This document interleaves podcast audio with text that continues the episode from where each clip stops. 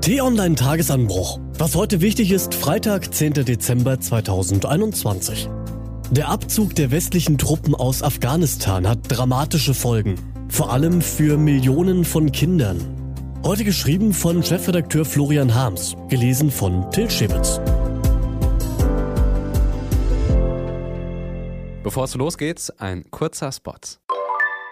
FOP ist eine sehr seltene Erkrankung, bei der sich abseits des eigentlichen Skeletts Muskel-, Weich- und Bindegewebe zunehmend in Knochen umwandeln. Mehr dazu im Podcast auf www.räume-zum-reden.eu. Das ist entsetzlich. Die öffentliche Aufmerksamkeit richtet sich meistens dorthin, wo das Scheinwerferlicht hinfällt. In diesen Tagen fällt das Licht auf die neue Bundesregierung, auf den neuen Kanzler und seine Minister.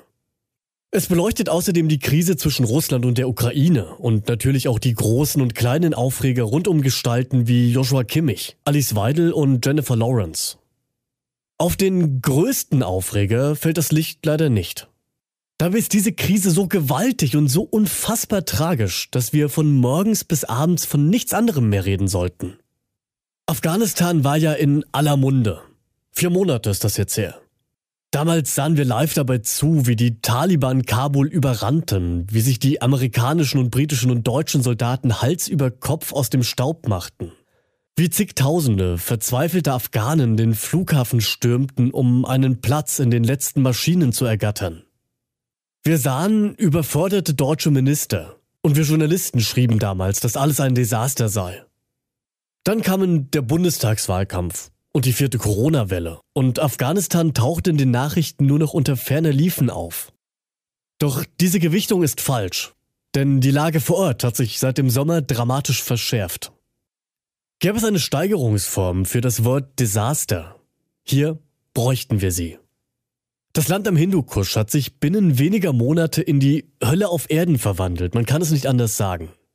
Denn mit den internationalen Truppen verließen auch die Hilfsgelder den Krisenstaat. Die Banken, die haben kein Geld mehr. Millionen Familienväter haben ihre Jobs verloren. Und die neuen Herrscher verbieten Frauen die Arbeit in fast allen Berufen. Die Folgen dieser finanziellen Austrocknung sind furchtbar. In diesem Moment, in dem Sie mir gerade zuhören, leiden 23 Millionen Afghanen Hunger. Darunter 14 Millionen Kinder. Vertreter der wenigen verbliebenen Hilfsorganisationen sprechen von der sich am schnellsten entwickelnden Hungersnot der Welt. Zwei Euro. So klein ist der Unterschied zwischen Leben und Tod. Tausendfach, massenhaft. Denn 50 Cent kostet ein Päckchen Erdnusspaste, von denen ein hungerndes Kind täglich etwa vier Rationen bräuchte.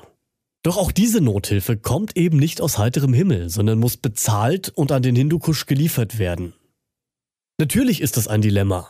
Man will die Taliban, die Andersdenkende massakrieren und Frauen unterdrücken, nicht unterstützen.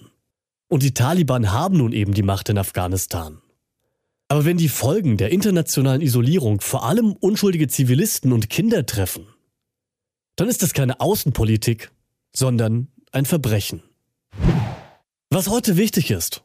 Die T-Online-Redaktion blickt für Sie heute unter anderem auf diese Themen. Die Rechte der Kinder Hierzulande herrscht keine Hungersnot, aber auch bei uns brauchen Kinder Unterstützung. Daran erinnern Bundespräsident Frank-Walter Steinmeier und seine Frau Elke Bündenbender heute mit einer Veranstaltung im Schloss Bellevue. Dort diskutieren sie mit zwölf Jugendlichen die Frage, wie wollen wir leben? Und ein Bock als Gärtner.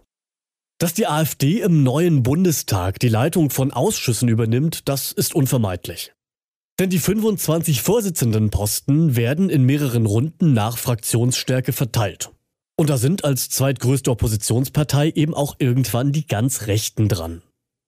Da den anderen Parteien viele weitere Personalentscheidungen wichtiger zu sein schienen, konnte sich die AfD ins Fäustchen lachen und den wichtigen Innenausschuss schnappen.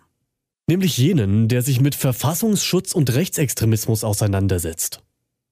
Ja, dessen Sitzungen soll nun ein Abgeordneter jener Partei leiten, die zur Hälfte selbst vom Verfassungsschutz als rechtsextremer Verdachtsfall eingestuft wird. Da fällt einem schnell das Bild vom Bock als Gärtner ein. Diese und andere Nachrichten, Analysen, Interviews und Kolumnen gibt es den ganzen Tag auf t-online.de. Das war der T-Online-Tagesanbruch vom 10. Dezember 2021. Produziert vom Podcast Radio Detektor FM. Den Podcast gibt es übrigens auch auf Spotify. Einfach nach Tagesanbruch suchen und folgen.